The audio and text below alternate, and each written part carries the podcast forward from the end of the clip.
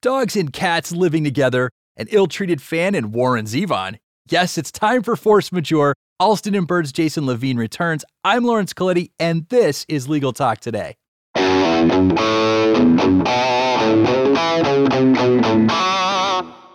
All right. Thank you so much for joining us again, Jason. How are things going in our nation's capital? Things are great, Lawrence. Thanks for asking. We got word that probably next week, DC will start to be open for business again. So we're all very excited about the possibility of getting back to work. So glad to hear that. That is really good news. So, Jason, today our show is about force majeure. And as you've mentioned, uh, the economy is starting to open up around the country. And I still think this is an important topic. And so I think if you're a, a business owner or an attorney that works or does work for a company, or you have a friend that's in business, I think this episode is relevant to you. And so, you know, uh, since the uh, shutdown began and the shelter in place orders took effect, our supply lines have really gotten hammered in terms of availability of products, and uh, we're not getting the uh, efficient cost for delivery that we normally do. I'm sure people have noticed at the grocery stores that products are becoming more expensive or they're not available. I think everybody remembers toilet paper, paper towels not available. But this also impacts manufacturers. If they can't get the raw materials they need, they either can't fulfill their contracts or they have to charge more or things just take longer or there are delays. And so that brings us to force majeure, Jason, these little escape hatches out of contracts that are built in. So just in general terms for attorneys that maybe forgot or uh, people that are a little bit new to this, what is force majeure generally? So, generally, you know, in American contract law, force majeure is an unforeseen event beyond the party's control that's not caused by either party that makes performance of a contract impossible by one party or both. And commercial contracts often have force majeure clauses which spell out covered types of events that would excuse non performance by one party or the other. But there's no generally accepted definition of force majeure. There's no common law doctrine of force majeure that applies universally. This is all spelled out in the contract, which has to have a force majeure clause. So, if you're a business today and uh, you've got an upcoming contract, you're just getting back to work, and you suspect, you know, we just do not have the raw materials, or that that cost for raw materials to make this product is far too high. If I if I fulfill this contract, I'm going out of business, and you suspect that you're going through a force majeure event. What are your first steps? Well, if you think you're going through a force majeure event, and let me say what you mentioned might or might not qualify, the first thing you need to do is really look at your contract very carefully to confirm whether it actually has a force majeure clause and to see exactly what rights and remedies it provides for. And you should probably consult with counsel about that to make sure you're looking at it correctly. And then next, the most important thing to do will be to comply really strictly with any notice requirements because usually force majeure clauses have a short window of time for the parties seeking to be excused to tell the other party about the force majeure event.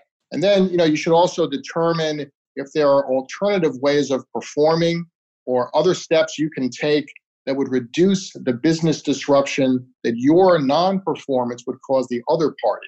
Like, for example, finding somebody else who could step in and provide the goods and services that you were supposed to provide, which is also sometimes known as cover. You're covering for your inability to perform.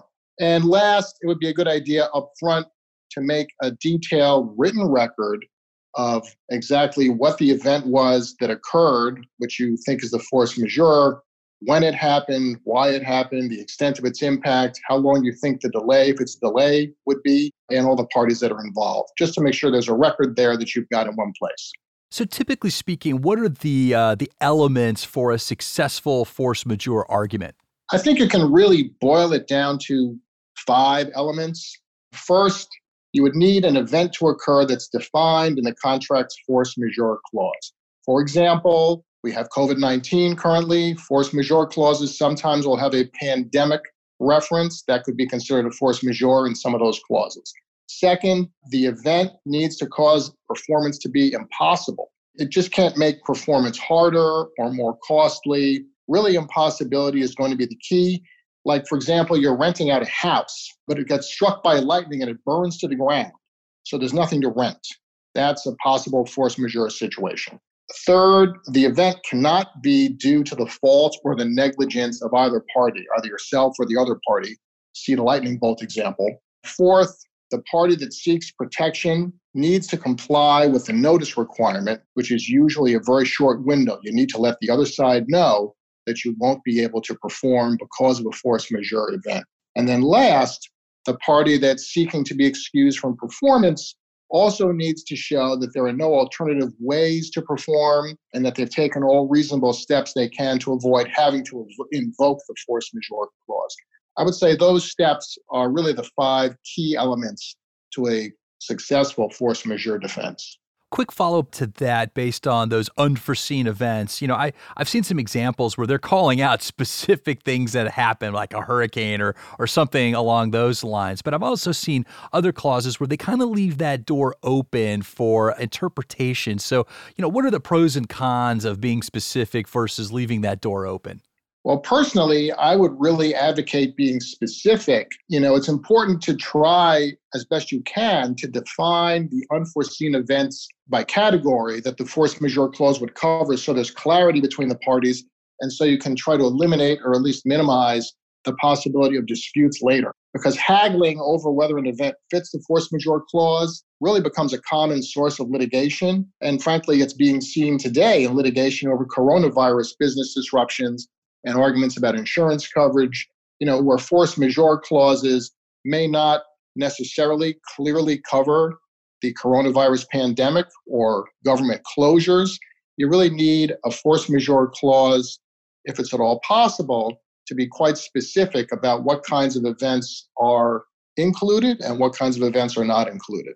So let's say you have a, a, really strong, compelling argument that a force majeure event has happened, and you start to check those boxes of those key elements. Like, what actions are excused under your contract?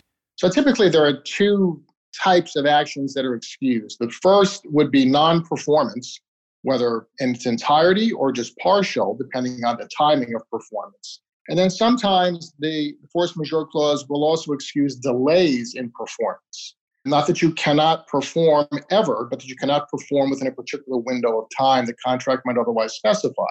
So the practical difference between non-performance and delay, you know, will depend on the contract and will depend on what the force majeure clause says.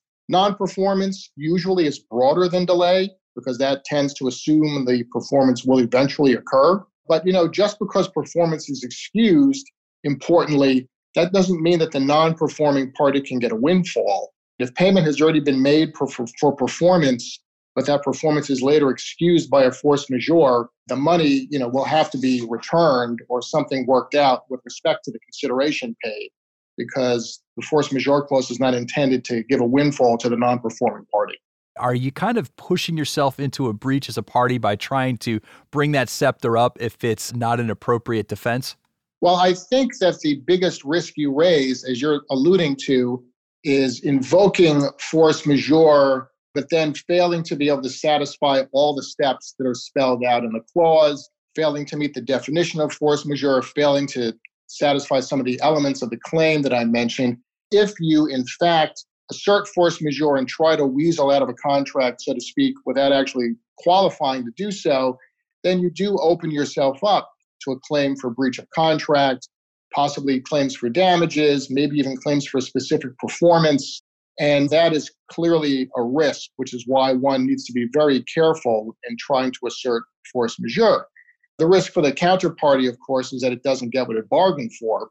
And it might not even be able to get what it bargained for, even from uh, a different company, if cover is not required from the non performing party let's say you don't have a force majeure clause because this happened pre-COVID nineteen. My my guess is that there will be a lot more force majeure clauses put into contracts going forward. But let's say you don't have one. What other options do you have if you simply cannot perform your side of the contract due to uh, you know lack of supply or it's prohibitively expensive to do so?